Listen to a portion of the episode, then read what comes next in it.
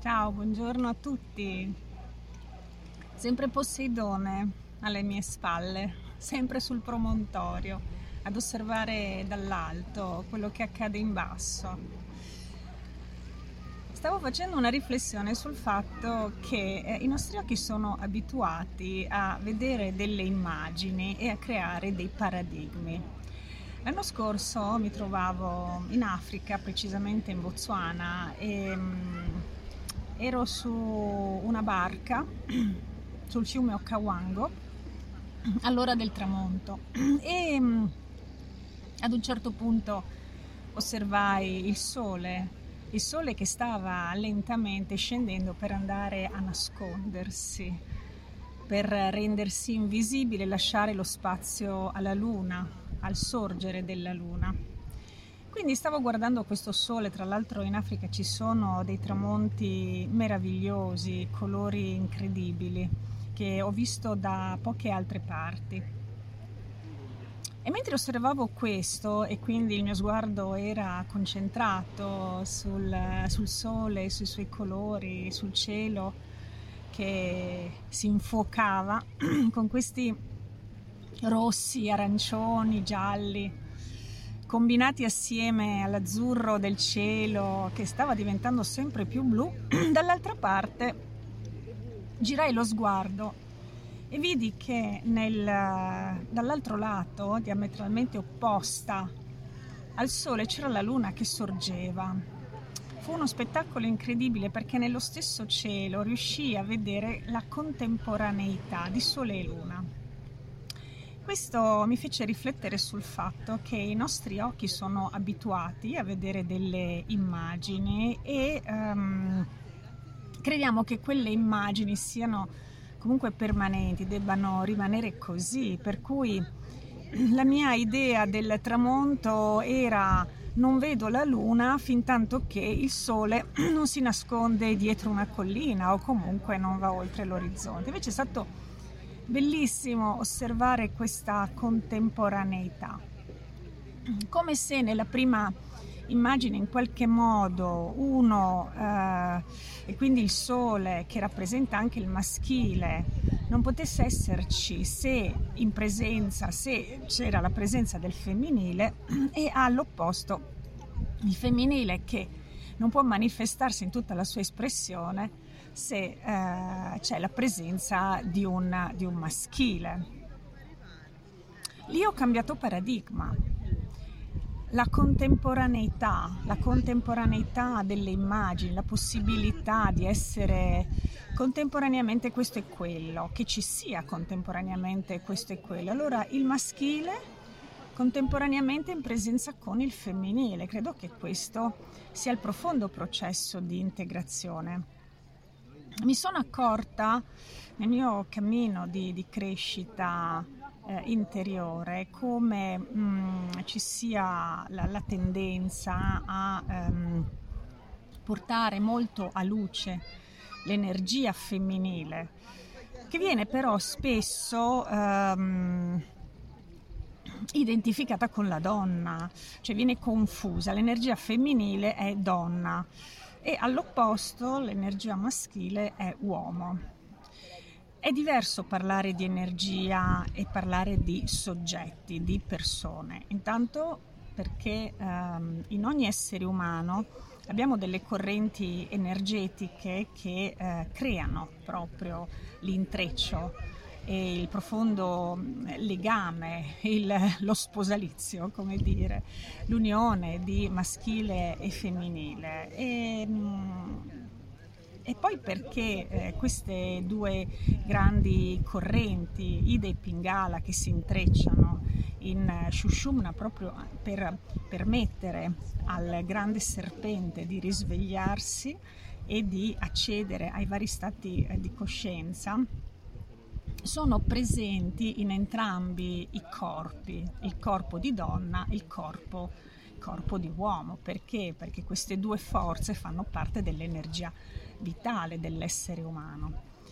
In effetti, quando una di queste due forze non è in equilibrio perché c'è un eccesso oppure c'è un difetto, ecco che si presentano dei disagi anche a livello fisico perché comunque mh, la psiche, l'anima, è influenzata da, eh, dalle forze interiori che si presentano, che sono anche molto collegate agli stati emotivi che noi eh, attraversiamo, che sentiamo, così come i nostri pensieri. Dunque c'è questa profonda necessità di um, trovare una vera unione tra maschile e femminile.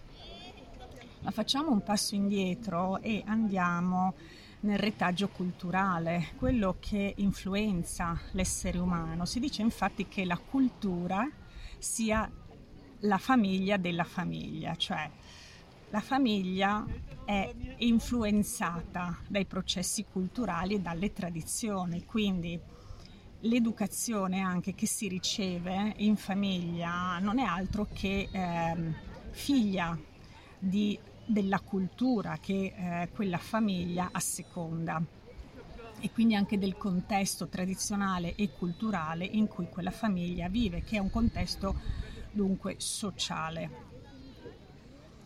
Allora, mh, mm, facendo questo, questo, passo indietro, dobbiamo riflettere eh, sul fatto che mm, purtroppo eh, non solo per le donne c'è stata una grande castrazione della natura, ma eh, vi è stata questa castrazione anche nel maschio, nel maschile.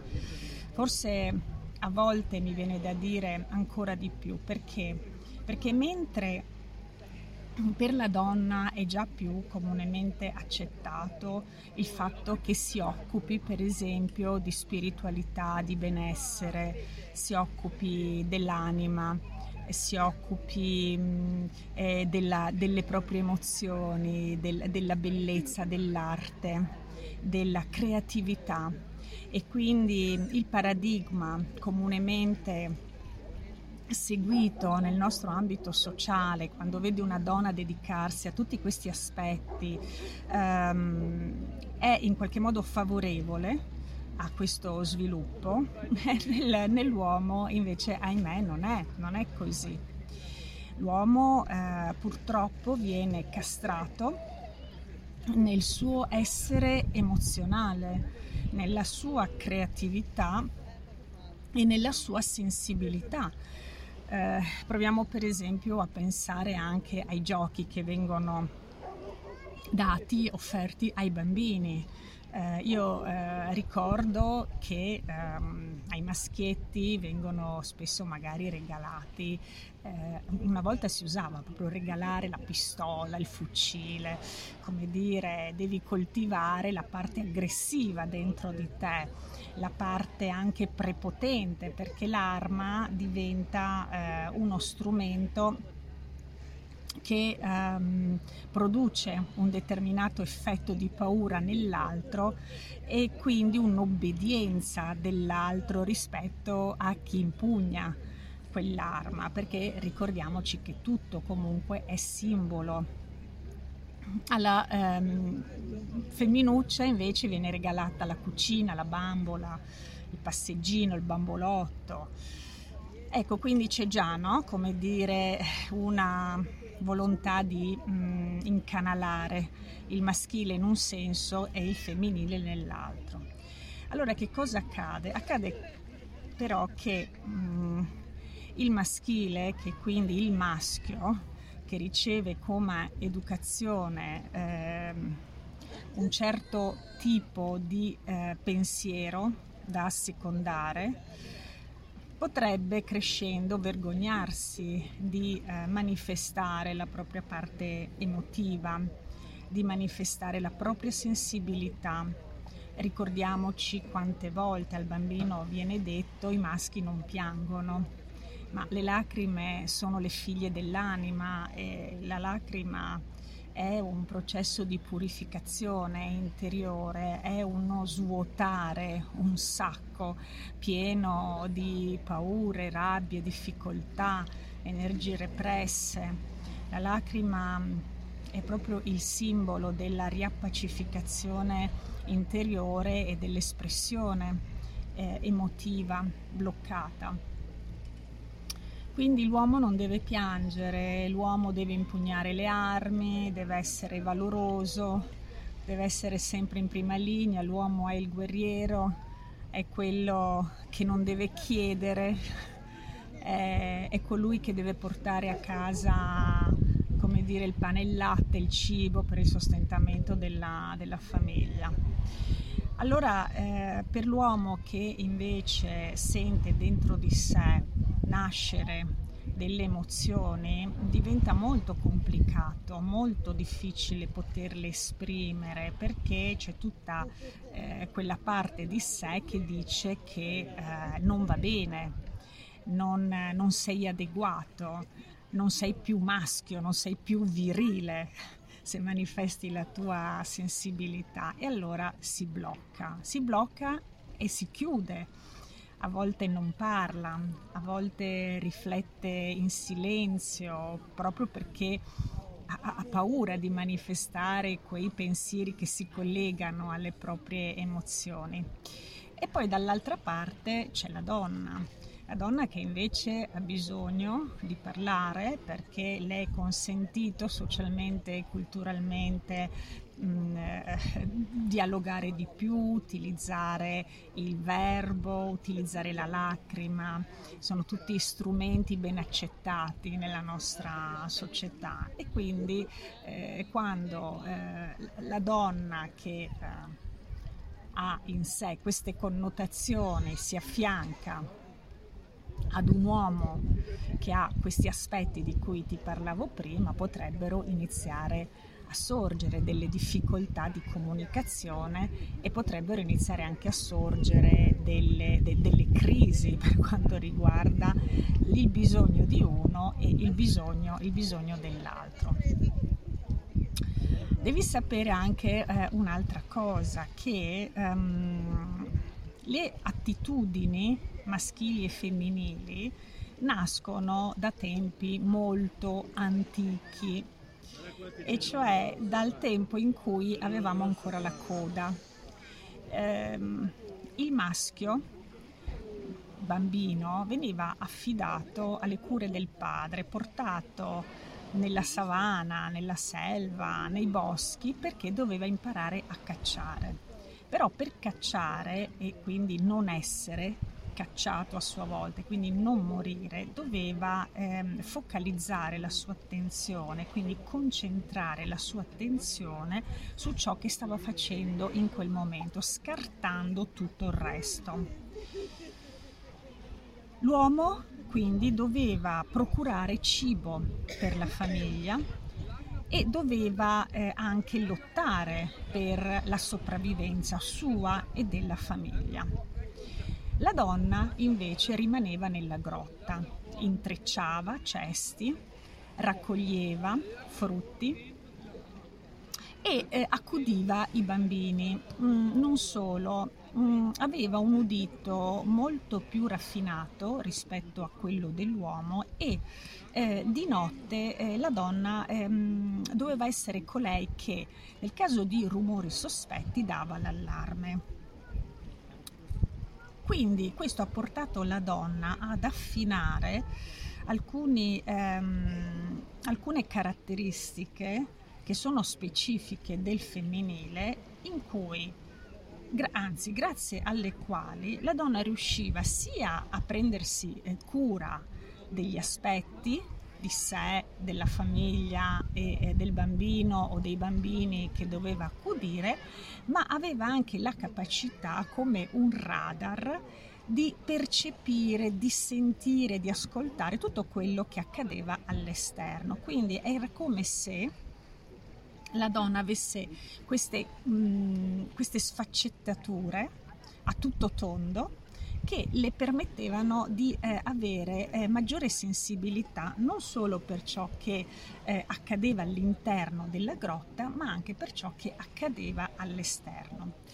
L'uomo invece si è ehm, specializzato nel focusing, cioè si è specializzato nel portare l'attenzione all'obiettivo scartando tutto il resto. Allora, queste due modalità però se messi assieme non devono creare competizione ma devono essere proprio delle eh, qualità che aiutano l'un l'altro ad esserci nei momenti in cui l'uno o l'altra non possono esserci. Ha ognuno il proprio ruolo, ha ognuno il proprio compito, ha ognuno il proprio posto. Allora, che cosa dobbiamo imparare? Dobbiamo intanto imparare a, uh, ad accettare l'altro per com'è, senza pretendere che diventi ciò che noi vogliamo che diventi. E questa riflessione va fatta sia nel maschile nei confronti del femminile, sia del femminile nei confronti del maschile. Ma guardando l'altro, la domanda che deve sorgere spontanea è che cosa posso imparare? Perché la vita è evoluzione e le relazioni ci aiutano ad evolvere. Se sei in relazione con un maschile, la qualità di maschile che tu vedi è manifestata eh, nel corpo maschile che ti è vicino, considera che è un messaggio per far sviluppare dentro di te le energie maschili in un determinato modo. All'opposto, se sei eh, un maschietto e hai accanto a te una femminuccia con determinate caratteristiche, sappi che da quella femminuccia tu puoi imparare a far nascere e a sviluppare dentro di te eh, quelle qualità che eh, forse hai represso o che ehm, per condizionamento ti impedisci di vivere e di agire. La vita è eh, unione, la vita è sviluppo, è cambiamento, è evoluzione, altrimenti ci fissiamo in aspetti che ci bloccano, che non ci portano da nessuna parte. Quindi, come dire, mh, mm, è vero da un lato che c'è una predisposizione eh, innata nel femminile di avvicinarsi di più alla spiritualità e di più alla consapevolezza, ma non perché il maschile non abbia questa possibilità e questa eh, potenzialità, ma semplicemente perché un po' se lo impedisce. Il maschile, eh, ricordandosi in maniera eh, inconsapevole perché c'è una memoria, no? quando dico si ricorda inconsapevolmente è per fare riferimento a quelle memorie che portiamo dentro di noi e che agiscono eh, interiormente eh, arrivandoci da tutti i nostri antenati, sia maschi che femmine. Ecco, il maschile eh, vorrebbe vivere di più la propria emotività a volte, la propria mm, spiritualità, la propria mm, crescita, ma a volte si vergogna e quindi non manifesta oppure nega di provare determinate emozioni. Deve lasciarsi più andare, il mondo è cambiato, deve cambiare, se vogliamo cambiare questo mondo dobbiamo prima cambiare il nostro mondo interiore e allora anche alla discendenza lasceremo una nuova modalità di espressione. La donna deve imparare a manifestare, eh, lo spirito deve essere sempre collegato alla materia come capacità delle idee di scendere nel mondo, di ehm, creare frutti concreti nel mondo. Quindi ancora di più non c'è bisogno di competizione perché finché noi viviamo la relazione tra maschile e femminile come competizione, tutte le nostre energie eh, vengono utilizzate per giudicare l'altro oppure vengono utilizzate per ehm, sforzare l'altro ad essere chi in realtà non può essere. Facciamo invece un passo diverso, cioè impariamo ad imparare dall'altro. Facciamo un passo dentro di noi e, cerchiamo di eh, sviluppare eh, talenti, qualità che uniscono, fa, creino questa grande unione dentro di noi di maschile e femminile, di eh, dolcezza e fierezza. Allora in quella unione diventiamo, eh, diventiamo persone che sono, saranno riuscite ad integrare i vari, i vari aspetti di sé e non avremo più bisogno di entrare in conflittualità né con il maschile esterno né con il femminile esterno. Quindi facciamo, cerchiamo di farli questi, questi passaggi. Eh, non fermiamoci al giudizio su chi è l'altro, cosa dovrebbe fare, chi dovrebbe essere per soddisfare un nostro bisogno prendiamoci cura dei nostri bisogni e guardiamo la vita come un grande specchio, ma anche eh, una grande messaggera di possibilità e di eh, potenzialità. Io ora ti saluto e sempre da questo bellissimo panorama che già ti sto facendo vedere ah, già da, da un po'. Io ti saluto e ti mando un abbrabacio che è l'unione tra bacio e abbraccio. Ci vediamo la prossima volta. Ciao.